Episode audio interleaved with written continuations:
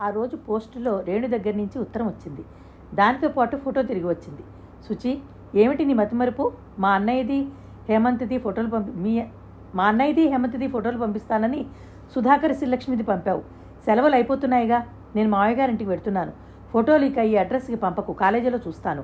మీ అన్నయ్యది ఒక ఫోటో ఉంటే ఉన్నది పట్టుకునిరా. మీ ఇద్దరు కలిసి ఉన్నది నా ఎదురుగా ఉందనుకో అంది రాసింది. సుధాకర్ విష్ణుమూర్తిలా శ్రీలక్ష్మి అతని పాదాల చెందిన లక్ష్మీదేవిలా కూర్చుని ఉన్న ఫోటో చూసి సుచరిత పక్కు నవ్వింది. సుచరిత ఈ మధ్య ఎంతో మనసు ఎంతో ఉత్సాహంగా ఉంటుంది. అత్తయ్య సణుగుడి మీద విసుగు రావటం లేదు. సుధాకర్ గ్లాసు కింద వదిలేసినా ఓపిగ్గా తీస్తోంది. రవి వచ్చాడు. సుచి ఈ కాగితాల మీద సంతకం పెట్టమ్మా అన్నాడు. సుచరిత పెన్ను తీసుకుంది. సంతకం పెట్టబోతుంటే రవి చేయి ఆ- పట్టి ఆపు చేస్తూ అలా కాగితాలు ఏమిటో తెలుసా? అని అడిగాడు. ఏవో ముఖ్యమైనవే ఉంటాయి అంది స్టాంపు చూస్తూ. ఇది వ్యాపారం కోసం మన ఇల్లు సేటి దగ్గర తాకట్టు పెట్టి డబ్బు అప్పు తెస్తున్నాను అన్నాడు. సుచరిత అప్పటికే సంతకం పెడుతూ నాకెందుకు చెప్తావన్నయ్య అంది. లేదమ్మా ఈ ఇల్లు మన ఇద్దరి పేరు మీద ఉంది కదా అత్తయ్య అలా రిజిస్టర్ చేసింది. నువ్వు కాదంటే ఇది కుదరదు. సంతకం ఎక్కడ పెట్టను? నేను చెప్పింది విన్నావా? నీకు తెలియకుండా చేయడం నాకు ఇష్టం లేదు. నువ్వు ముందు ఆ కాగితాలు చదువు. సంతకం ఎక్కడ పెట్టాలో చెప్పన్నయ్యా. రవి సంతకం పెట్టే చోటు చూపిస్తూ నేను ఈ వ్యాపారం చేసి గురించి చేసే ప్రతి చిన్న అప్పు నీకు తెలియకుండా చేయను అత్తయ్య నీకు ఇచ్చిన నగలు కూడా అమ్మేస్తున్నాను. నీకెప్పుడో చెప్పాను ఆ నగలు నేను పెట్టుకోనని అంది సుచరిత. ఇల్లు తాకెట్టు పెట్టిన విషయం అత్తయ్య గొడవ చేస్తుందేమోనని అత్తయ్యకి చెప్పడం లేదు. శుచి నీ పెళ్ళి ఉందని అత్తయ్య భయం. నా పెళ్ళి గురించి ఇప్పుడేం తొందర లేదన్నయ్య. నువ్వు నీ ఇష్టం వచ్చినట్టు చెయ్యి. రవి భోజనం అయింది. రాజమ్మ గారికి సుచరిత సగుబియం జావ తాగిచ్చింది. ఆవిడ సుచరిత చేయి పట్టుకుంది. నువ్వు ఊరెళ్ళేది ఎప్పుడమ్మా? అంది. వచ్చే గురువారం అత్తయ్య. కాసేపు నా దగ్గర కూర్చోవే అమ్మా. నువ్వు వెళితే మళ్ళీ ఎప్పుడు వస్తావో ఏమిటో. మీ అన్నయ్యకి నీ పెళ్ళి తొందరే లేదు. ఇప్పుడు ఈ వ్యాపారంలో పడ్డాడు. ఇక నా మాటే వినిపించుకోడు. రవి ఎప్పుడు చేస్తావురా దాని పెళ్ళి? సంబంధాలు దొరకద్దా అత్తయ్య? మనం ఇంట్లో కూర్చుంటే మన దగ్గరికి వస్తాయా ఏమిటి? కాస్త కాళ్ళతో నడిచి కట్టుపెట్టుకుని చూడాలి. ఆ రోజు నడుస్తూనే ఉన్నాను చూస్తూనే ఉన్నాను. ఏం చూస్తున్నావురా? ఎదురుగా ఉన్న మనుషులు కూడా నీకు కనిపించరయ్యే. మన హేమంత్ లేడు. ఎంత బుద్ధిమంతుడు? ఎంత స్నేహంగా ఉంటున్నాడు? వాళ్ళిద్దరినీ రోజు చూస్తున్నావు. ఒక్కసారైనా నీకు ఆలోచన వచ్చిందా? హేమంత్ని మన సుచరితని చేసుకోమని అడగరాదు. అత్తయ్య అప్పటికే రాసుకుంటున్న ఫైల్ గిరాటు కొట్టినట్టు వదిలేసి రయ్యనొచ్చాడు. నీకు అసలు బుద్ధుందా? పెద్దతనంతో మతి పూర్తిగా పోయింది. ఎవరిని పడితే వారిని అలా అడగవచ్చునా ఈ మాట ఇంకోసారి అన్నావంటేనా? కోపంగా అన్నాడు. ఏరా కొడతావా ఏంటి? నీకు బుద్ధి లేదురా. వయసు వచ్చిన ఆడపిల్లని ఇంట్లో పెట్టుకుని హాయిగా నిద్రపోతున్నావు. ఈ దిగులుతో నేను ఆరు నెలల ముందు నుంచే ముందే చస్తాను. ఎదురుగా పిల్లాడు కనిపించాడు కాబట్టి అన్నాను. తప్ప? అత్తయ్య ఊరుకో. వారించింది సుచరిత. ఇప్పుడు నేనేం అంత తప్ప మాట అన్నానమ్మా? తప్పా తప్పున్నారా? ఇలా వాగామని తెలిస్తే హేమంత్ మన ఇంటికి ఛాయలకు కూడా రాడు తెలుసా? రాకపోని. బుద్ధి తక్కువ మాటలు ఇంకెప్పుడు అనకే. ఆ శక్తి ఆశకి అంతు కూడా ఉండాలి. అన్నయ్య ఊరుకో. సుచరిత అతన్ని అవల అవతలికి తోసింది. తప్పేముందిరా? ఈడు జోడు బాగుంది వయసు సరితూగే పిల్లలు నువ్వు అడిగితే తప్పేమిటి? కాదంటే పోనీ నువ్వు ఊరుకో అత్తయ్య. సుచరిత కసిరింది.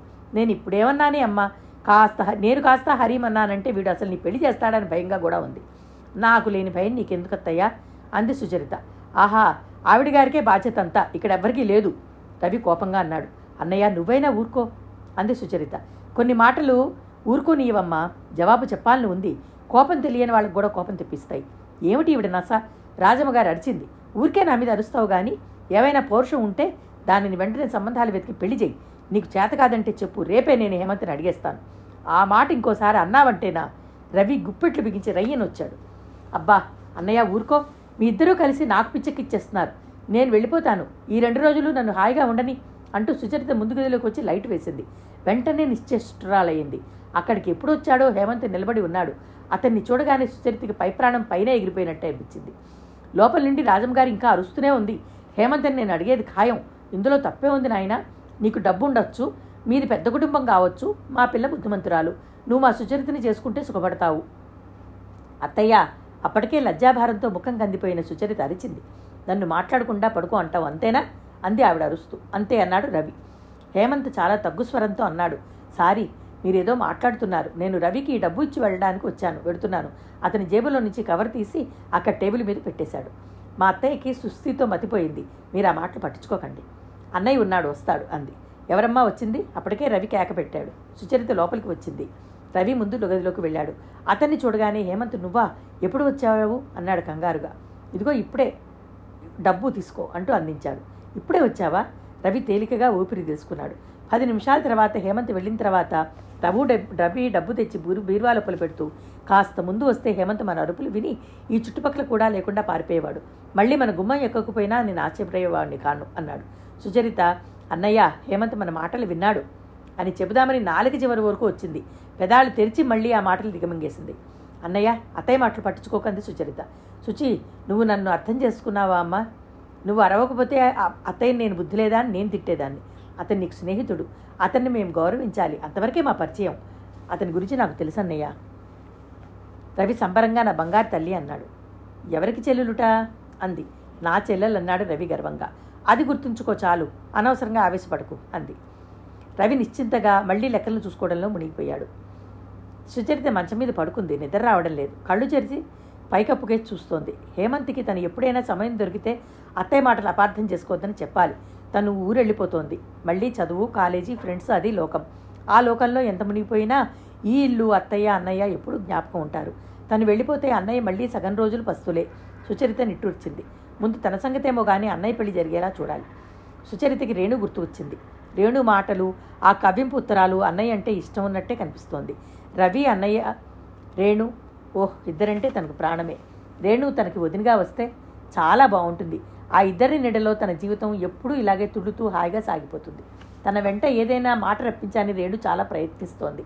మీ అన్నయ్యకి భార్యగా సరే ముందు నీకు ఎలాంటి వదినగారు కావాలో చెప్పు అని నిలదీసింది ఒకసారి. బాగుంది చేసుకునేవాడు భరించేవాడు వాడి ఇష్టం అని నీకు నాకు తెలుసులే మీ అన్నయ్యకి ఎంత ఇష్టమైనా ఆ రాబోయే వ్యక్తి నా చెల్లెలతో ఎలా ఉంటుందా అని ముందే సత్యశోధన చేస్తాడు. రేణు ఆ విషయం నాకంటే నీకే బాగా తెలిసినట్టే ఉందే అంది నవ్వుతూ. అవును నువ్వు మీ అన్నయ్య గురించి చెప్పి చెప్పి ఎప్పుడెప్పుడు చూస్తానా అని నాలో ఎంత కుతూహలం రేకెత్తిచ్చావు? తీరా అతన్ని చూస్తే నువ్వు చెప్పింది చాలా తక్కువ అనిపించింది. చాలా మంచివాడు. ముఖ్యంగా నిన్ను అంత ప్రాణంగా చూస్తుంటే నాకే ఈర్ష్య అనిపిస్తోంది. రేణు రవి లాంటి అన్నయ్య దొరకడం అదృష్టం అంటాను. అందరు అన్నయ్యలు అలా చూస్తారని అనుకోను. మా సుశీల అన్న సుబ్బు ఉన్నాడే. అతను సుశీల్ని ఎంత ఏడుపు చూతుంటాడో తెలుసా? సుశీల్ అంటే పరమ ద్వేషం అనుకో ఇద్దరు ఎప్పుడూ కత్తులు నూరుతూ ఉంటారు. మీ అన్నయ్యకి రాబోయే భార్య అమ్మాయి చాలా అదృష్టవంతురాలు. అలా ఎందుకంటున్నావు? అనేది తను. మీ అన్నయ్యే కాదు. నువ్వు కూడా చాలా బాగా చూస్తావు. ఆ అమ్మాయికి డబుల్ బెనిఫిట్ అన్నమాట. సుచి చెప్పవే నాకు ఇప్పుడే ఈర్ష్య వచ్చేస్తోంది. నీకెందుకమ్మా ఈర్ష్య మధ్యలో? చిలిపిగా అంది తను. నాకా? ఏమో నువ్వు నాకు పరిచయం అయిన తర్వాత నీ ప్రేమ ప్రేమాభిమానాలు నా పట్లే ఉండాలని అనిపించేది మీ అన్నయ్యని చూసిన తర్వాత ఇంకా అనిపిస్తోంది. నీ మాటలు చూస్తుంటే మా అన్నయ్యని చూస్తుంటే నీకు చాలా ఆలోచనలు వచ్చినట్టున్నాయే అంది తను. అది ఎంత మొద్దుబుర్రవి నీవు? ఇప్పటికి అర్థమైందనమాట అసలు ఎంతకీ అర్థం కాదేమని నాకు నీరసం వచ్చేస్తోంది. ఇంతలో బెల్లు వినిపించడం ఇద్దరు లేచి వెళ్ళారు తను అన్నయ్య పుట్టినరోజు గ్రీటింగ్ కార్డు పంపిస్తుంటే తను పా తనతో పాటు కింద రేణు కూడా వచ్చి విషస్ తెలిపింది. అన్నయ్య థ్యాంక్స్ తెలియజేశాడు. రేణు ఆ ఉత్తరం లాక్కుని దాచుకుంది. సుచరితకి ఆ జ్ఞాపకాలు కళ్ళ ముందు కదులుతుంటే పెదాల మీద నవ్వొచ్చింది. మర్నాడు సుచరిత బజారు వెళ్ళింది. రేణు ఎప్పుడూ ఎంత వద్దన్నా తనకి ఖరీదైన చీరలు కొనిస్తూనే ఉంటుంది. వచ్చే వారం రేణు బర్త్డే అన్నయ్య నేను చీర కొని తీసుకువెళ్తాను. తప్పకుండా తీసుకెళ్ళమ్మా రవి డబ్బిచ్చాడు. సుచరిత చూసింది మూడు వందల రూపాయలు ఉన్నాయి రవి వెళ్ళబోతూ ఆగి అన్నాడు. చూడు సుచి రేణుక నీకు ప్రాణ స్నేహితురాలని తెలుసు. తనకి నువ్వు ఏది పట్టదలుచుకున్నా నాతో చెప్పవలసిన అవసరం లేదు. ఖరీదు గురించి చూడొద్దు అన్నాడు. సుచరితకి అన్నయ్య మాటలు అర్థమయ్యాయి. వాటి వెనుక ఉన్న మంచి మనసు కూడా అర్థమయ్యింది. సుచరిత షాపింగ్కి బయలుదేరింది. ఆ మధ్య కొత్త డిజైన్స్తో వచ్చినాయి చీరలు. మా షాపులో అడుగుపెట్టిన వాళ్ళకు ఏ ధర కావాలంటే ఆ ధరకి చీరలు దొరుకుతాయని మధులత షాపుకి వచ్చింది. అక్కడ ఎడతెరపి లేని జనం ఉన్నారు. అంతలో కుడిపక్క నుంచి కాస్త ప్రతిభ ఈ రంగు నీకు బాగుంటుంది అన్న గొంతు వినిపించింది. హేమంత్ చీర తీసుకుని వస్తున్న సుచరిత తలదిప్పి చూసింది. అప్పుడే ఎందుకు వెనక్కి తిరిగి చూసిన హేమంత్ కూడా సుచరితని చూశాడు. సుచరిత ఆనందంగా అతని దగ్గరకు నడిచింది. హలో హేమంత్ అంది. హలో అన్నాడు ముక్తసరిగా. అతను పలికిన ఆ తీరు చూడగానే సుచరితకి అతను ఎందుకు పలకరించానా అని మనసు చివుకుమంది అప్పటికీ చీరలు చూస్తున్న ఒక పెద్దావిడ వెనక్కి తిరిగి హేమంత్ని పలకరించిన సుచరితని చూసింది. చీరలు చూడడం ఆపేసి పూర్తిగా ఇటు తిరిగి హేము ఎవరి అమ్మాయి? అంది. ఆవిడ లావుగా ఉంది ఖరీదైన సిల్కు చీర కట్టుకుంది. సుచరిత మమ్మీ అన్నాడు హేమంత్. ఆవిడ కనుబొమ్మలు చిట్లిచ్చింది. సుచరిత ఎప్పుడూ నేను ఆ పేరు వినలేదే. ఆవిడ సుచరితని ఎగాదిగా చూసింది. నువ్వు చూడలేదా రవి చెల్లెలు? రవ్యా అతనెవరు? నాకు తెలియని నీ ఫ్రెండ్ ఎవరు? ఎవరా రవి? ఆవిడ ఆరాగా అడుగుతోంది. ప్రతిభ సుచరిత. హేమంత్ పరిచయం చేశాడు. ప్రతిభ వెనక్కి తిరిగి హాయ్ అనేసి మళ్ళీ చూరలు చూడసాగింది. వస్తా హేమంత్ వస్తానండి వాళ్ళకి నమస్కరించి వచ్చేసింది. నిన్ను హేమంత్ అని పేరు పెట్టి పిలుస్తుంది ఎవరి పిల్ల? ఆవిడ అనడం సుచరితకి వినపడుతూనే ఉంది. సుచరిత బిల్లు చెల్లించడానికి కౌంటర్ దగ్గరికి వచ్చింది. అక్కడ చాలా రష్గా ఉంది. సుచరిత వే వేచి చూస్తూ నిలబడింది. హేమంత్ తన వైపు కూడా చూడలేదు. అసలు ఎప్పుడూ తనని కని ముఖంలో కనిపించే నవ్వే లేదు. అనవసరంగా పూసుకునే వాళ్ళే లాగా తనే వెళ్ళి పలకరించింది. సుచరితకి మనసంతా చేతిన్నట్టుగా ఉంది. కౌంటర్ దగ్గర రష్ తగ్గింది. సుచరిత బిల్లు చెల్లిస్తోంది. ఇంతలోకే హేమంత్ తల్లి వచ్చింది. ఆవిడ చేతి నిండా వంద రూపాయల నోట్ల కట్ట ఉంది. షాపు యజమాని సుచరితని మీరు కాస్త ఉండండి అని ఆవిడ దగ్గరికి వచ్చి నమస్కారం మేడం ఈ మధ్య మీరు షాప్కి రావడం మానేశారన్నాడు. కిందటి నెలేగా మేము వచ్చి పద్నాలుగు వేలు బిల్లు చేసింది. అని డబ్బు లెక్కపెట్టి ఆరు వేలైనా? ఈసారి చాలా తక్కువ బిల్లు చేశారేమిటి మేడం? అన్నాడు. వచ్చే నెల నా ఫ్రెండ్ అమెరికా నుంచి వస్తున్నారు. మీ దగ్గర కనీసం ఒక ఇరవై వేలైనా బిల్లు చేయిస్తానంది. మీ దయ్య మేడం అన్నాడు. రామమ్మి బోరు కొడుతోంది. ప్రతిభ గారాబాలు పోతూ పిలిచింది. వస్తున్నా అంటూ ఆవిడ అక్కడ ఎదురైన సుచరితని చూడగానే ముఖం చిట్లించి ఏగాదిగా చూసి ఆవిడ కట్టుకున్న చీరని ఒంటి మీద నగలని రెప్పపాట్లో లెక్క కట్టేసినట్టుగా చటుక్కున ఒక చూపు చూసి వెళ్ళిపోయింది. సుచరిత బిల్లు చెల్లించి చిల్లర తీసుకుని బయటకు వచ్చింది. ఆవిడ ప్రతిభ కూడా అక్కడే నిలబడి ఉన్నారు. హేమంత్ దూరంగా పార్కు చేసి ఉంచిన కారుని తీసుకుని వస్తున్నాడు. అతను సుచరితని చూశాడు. సుచరిత అతన్ని చూసింది. కారు షాపు ముందు ఆగ్గానే తన డోర్ తెరిచాడు. తల్లి ముందు సీట్లో అతని పక్కన కూర్చుంది. ప్రతిభ వెనక సీట్లో కూర్చుంది. సుచరితకి ఆటో దొరకలేదు. చాలాసేపు నిలబడిన తర్వాత బస్సు వచ్చింది. బస్సులో సుచరిత ఎక్కిందన్న మాటే గాని మనసు పరిపరి విధాలా పోతోంది. పదే పదే అతని ప్రవర్తనే గుర్తు వస్తోంది. అతను చూడనట్టే వెళ్ళడం తా చాచి తన చెంప మీద కుట్టినంత బాధగా ఉంది. సుచరితకి చాలా ఆశ్చర్యంగా ఉంది. అసలు అతను తనకి తెలిసిన హేమంతేనా? కాక ఇంకెవరైనానా? ఇంకెవరైనా అయితే రవి చెల్లి ఉంటూ ఇలా ప్ర పరిచయం చేస్తాడు. అతను చూడనట్టు తలదిప్పుకుని వెళ్ళిపోవడం సుచరిత గుండెల్లో శూలాలు గుచ్చినట్టుగా ఉంది. ఏమనుకున్నాడు? లిఫ్ట్ ఇవ్వనమని దేవరిస్తుందనుకున్నాడా? అసలు పట్టనట్టే ప్రవర్తించాడు. తనే పని కట్టుకుని మాట్లాడితే ముక్తసరిగా మాట్లాడాడు. తమ ఇంటికి వచ్చే హేమంత్కి ఇతనికి ఎంత భేదం? ఇంతవరకు తను ఇలాంటి అవమానం జీవితంలో పడలేదు. ఎవరైనా సరే ఒక్కసారి ముఖపరిచయం అయినా చాలు. ఎంతో మర్యాదగా మాట్లాడతారు తనతోటి. అలాంటిది హేమంత్ తన ఇంట్లో వ్యక్తిగా మసలే అతను? సుచరిత బస్సు దిగింది. కాళ్ళు యాంత్రికంగా ఇంటికి తీసుకొచ్చాయి. లోపలికి వచ్చి గోడవారగా చెప్పులు విప్పింది. ఇంతలో ఏదో అలికిడి అయింది. సుచరిత తిరిగి చూస్తుంది వెంటనే నిటారుగా అయింది. అక్కడ హేమంత్ ఉన్నాడు. అతను వచ్చి ఎంతసేపు అయిందో తెలియదు. కుర్చీలో కూర్చుని పుస్తకం చూస్తున్నాడు. సుచరిత కోసమే వెయిట్ చేస్తున్నట్టుగా ఆమెను చూడగానే లేచి నిలబడ్డాడు. ఒక క్షణం సుచరిత తను చూస్తుంది కళా నిజమా అన్నట్టుగా చూసింది. అతని కళ్ళల్లో క్షమాపణ కనిపిస్తోంది. అది ఆమె దృష్టి గమనించడం లేదు. ఆమె కళ్ళల్లో క్రోధం స్వాభిమానం. తోకతొచ్చిన తోకతొక్కిన పా తాచుల్లా బుస్సలు కొడుతున్నాయి. ముక్కు పుటాలు అదురుతున్నాయి. ఆవేశం అణుచుకుంటున్నట్టుగా ఉచ్ఛ్వాస నిశ్వాసాలు వేగం పెరిగి గుండెలు కదులుతున్నాయి. అతను రెండు అడుగులు దగ్గరగా వచ్చి ఆమెకి పూర్తి అభిముఖంగా నిలబడ్డాడు. ఐఎమ్ సారీ అన్నాడు అతను. సుచరిత అతని మాటలు పట్టించుకోలేదు. కళ్ళతో అసహ్యం నిండిన అతన్ని గుమ్మరించినట్టుగా చూస్తోంది. అతను ఆ చూపుని తట్టుకోలేకపోయాడు. సుచరిత అప్పటికే సుచరిత పక్క నుంచి బాణంగా లోపలికి దూసుకుపోయింది. అతను మునిపంటితో కింద పదవి నములుతూ ఒక్క క్షణం అచేతనుడిగా నిలిపే నిలబడిపోయాడు. ఇంతలో చప్పుడైంది తిరిగి చూశాడు. సుచరిత బాణంలా మళ్ళీ ఆ గదిలోకి దూసుకొచ్చింది. ఆమె చేతిలో కెమెరా ఉంది. అది అక్కడ కుర్చీలో పడేసింది. రివ్వున లోపలికి వెళ్ళబోతుంటే అతను చటుక్కుని చేపట్టి ఆపేశాడు. ఎందుకంత ఆవి తొందరపడతావు? మనుషుల అసలు స్వరూపాలు తెలిసిన తర్వాత ఒక క్షణం కూడా ఆగను నేను. నువ్వు చూసింది మాత్రమే నిజమని ఎందుకు అనుకుంటున్నావు? నా కళ్ళు నన్ను మోసం చేయవు కాబట్టి. అతని చేయి విదిలించేసింది. అతను వదలలేదు. నా మాట విను నన్ను చెప్పని. వినను. క్షణ క్షణానికో రకంగా రంగు మార్చేసే ప్రవర్తించే వాళ్ళంటే నాకు చాలా అసహ్యం. సుచరిత చేయి విదిలించుకుంటుంది లోపలికి వెళ్ళబోతూ గుమ్మల్లో గిరుక్కున వెనక్కి తిరిగి ఆవేశంగా అంది. దయించి ఈ ఇంటికి మళ్ళీ రావద్దు. నాకు ఇష్టం లేని వాళ్ళని అన్నయ్య ఇంటి కడప కూడా తొక్కనివ్వడు. వెళ్ళిపోండి. అతను నిశ్చేచ్చుడైనట్టుగా చూస్తున్నాడు. సుచరిత తన గదిలోకి వెళ్ళి దడాలను తలుపు మూసుకుంది. అతను ఒక్క నిమిషం అలాగే నుంచి వెళ్ళిపోవడానికి ఉద్యుక్తుడై ఆ కెమెరా చూసి ఆగి లోపలికి వచ్చాడు సుచరిత తలుపుతి మామూలుగా ఆవేశంగా లేని స్వరంతో పిలిచాడు. నేను తీయను ఆవేశంగా చెప్పింది. ప్లీజ్ చాలు నాకు అంత జాలిగుండ లేదు కరిగిపోవడానికి. తలుపు తీస్తావా లేదా? తీయను తలుపు తీ చిన్నపిల్లలా చేయకు. సుచరిత అతను తలుపు కొడుతూనే ఉన్నాడు. ఇంతలో రవి దాని రానే వచ్చాడు. అతను సుచరిత తలుపు కొడుతున్న హేమంత్ని చూస్తూ ఏమైంది? హేమంత్ ఏమిటిది? అన్నాడు కంగారుగా. సుచరిత తలుపు తీయడం లేదన్నాడు. తలుపు తీయడం లేదా? ఎందుకని? రవి కంగారు రెట్టింపయింది. అతని హేమంత్ని మరో మాట అడగలేదు. తలుపు రెండు చేతులతో దబదబా బాధేశాడు. శుచి శుచి రవి కొట్టిన దెబ్బలకి తలుపు విరుగుపోతుందేమోనంత అనిపించింది. సుచరిత చటాన్లు వచ్చి రెండు తలుపులు తెరిచింది. మండిపడుతున్న కళ్ళతో హేమంత్ వైపు చూడకుండా వేలుతో చూపిస్తూ రవితో ముందు ఈ పెద్ద మనిషిని ఇంట్లోంచి పంపించే అప్పుడు తీస్తాను నేను అని మళ్ళీ ధడాన తలుపు మూసేసింది. రవి భయంగా చిత్రంగా అపనమ్మకంగా హేమంత్ వైపు చూశాడు. ఏమైంది హేమంత్? అడుగుతుంటే అతని కంఠం కంపించింది. అతని నుదుటి మీద చెమటలు అల్లుకున్నాయి ఇలా రా చెప్తాను. హేమంత్ చేయి బట్టి తీసుకువెళ్ళాడు. రవికి జరిగిందంతా చెప్పాడు. రవి షర్టు గుండీలు వదులు చేసుకుని గాలి కోసం షర్టును వెనక్కి జరుపుకుని తుడుచుకుంటూ కుర్చీలో కొలబడుతూ ఓస్ ఇంతేనా? ఉఫ్ నేను ఇంకేమిటోనని హడలిపోయాను సుమా అన్నాడు. ఇది చిన్న విషయమా? ఇంకేమిటనుకున్నావు? రవి అతని వైపు చూశాడు. హేమంత్ రవితో ఓహో రవి నువ్వు మీ చెల్లెల కంటే నాకు ఇంకా పిచ్చెక్కిస్తున్నావు. వెధవానుమానాలు నువ్వును. ఇలాంటి ఊహలు వచ్చినందుకు నువ్వు సిగ్గుపడాలి.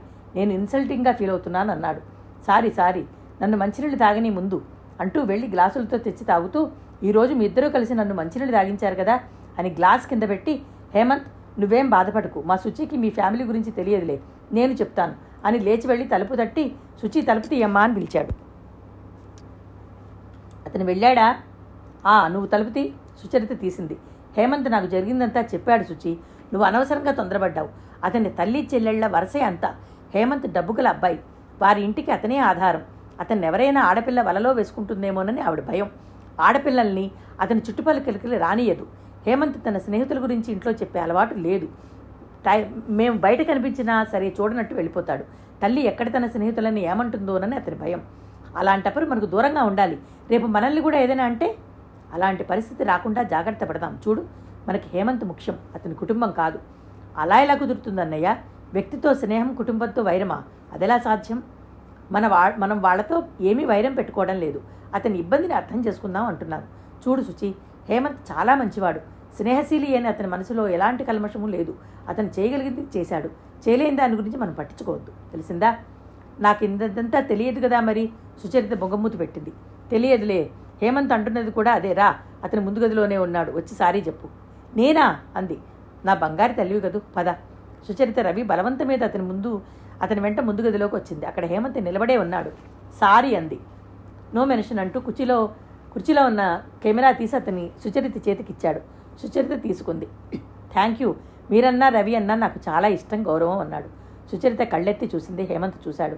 అతని కళ్ళల్లో భావం ఏమిటో గాని సుచరితకి అనవసరంగా అతన్ని నొప్పించానేమోనన్న పశ్చాత్తాపం కలిగింది. చప్పున ఓ వేడి కాఫీ అమ్మా అన్నాడు రవి. సుచరిత లోపలికి వెళ్ళింది. సుచరిత కాఫీ తెచ్చింది. హేమంత్ తీసుకుంటూ క్షణంలో నాకు మీరు పిచ్చెక్కేలా చేశారన్నాడు. నాకు పిచ్చెక్కిందంది నవ్వుతూ. మీ ఇద్దరూ కలిసి నన్ను మంచినీళ్ళు లాగించేశారన్నాడు రవి. నా బుద్ధుడి బొమ్మ ఇప్పుడైనా ఇస్తారా? హేమంత్ అడిగాడు. ఆ సుచరిత లోపలికి వెళ్ళింది. పూసలు ఉన్న చిన్న సంచి కూడా తెస్తూ బొమ్మను చూపిస్తూ దీని మెడలో వేయడానికి విదండగా గుచ్చుతున్నానంది. హేమంత్ కాసేపు కూర్చో ఆ లెక్కలు పూర్తిగా రాసిస్తాను. తీసుకువెళ్ళి చూద్దుగానివి అన్నాడు రవి. హేమంత్ తల ఊపాడు. టేబుల్ దగ్గర కూర్చుని రాస్తున్నాడు రవి. సుచరిత బొమ్మని ఎదురుగా స్టూల్ మీద పెట్టి పింకి పూసలు గుచ్చుతోంది. హేమంత్ ఆ దండని చేత్తో తాకుతూ ఈ దండ పేరు సుచరిత. ఎందుకంటే పింక్ కలర్లో ఉన్నాయి కాబట్టి. సుచరిత ముఖం కూడా చిటికి మాటికి నవ్వినా కోపం తెచ్చుకున్నా బాధపడినా ఎర్రబడిపోతుంది కాబట్టి అన్నాడు. సుచరిత గుచ్చే దండ దారం జారిపోతుంటే దారం చివర కొస అతను పట్టుకున్నాడు. సుచరిత అతని మాట దగ్గర కిలకలా నవ్వుతూ అయితే గ్రీన్ పూల దండ ఇంకోటి గుచ్చుతాను. మీకు గ్రీన్ కలర్ ఇష్టం కదా? ఆ దండ పేరు హేమంత్ అంది ఆకుపచ్చ పూసలు అతని చేతిలో పోస్తూ. హేమంత్ నవ్వాడు. బుద్ధుడి బొమ్మ చూస్తూ అయితే సుచరిత హేమంత్ జంటగా బుద్ధుడి మెడలో ఎంచక్కా పోట్లాటలు లేకుండా అతి దగ్గరగా అత్యంత స్నేహంగా ఉంటారన్నమాట అన్నాడు. సుచరిత నవ్వింది. దారంలోని పూసలన్నీ లాగేసింది. ఇదేమిటి? అన్నాడు ఆశ్చర్యంగా. సుచరిత రెండు రెండు రంగుల పూసలు కలిపి గుచ్చుతూ వేరువేరుగా ఎందుకు? సుచరిత హేమంత్ ఒకే దారంలో ఒకే దండగా కలిసి ఉంటారంది. ఇది చాలా బాగుంది అన్నాడు అతను. హేమంత్ నవ్వేశాడు. సుచరిత పూసలు గుచ్చుతుంటే అతను దారం పట్టుకుని రవి అడిగిన అకౌంట్స్ వివరాలు చెబుతూనే ఉన్నాడు.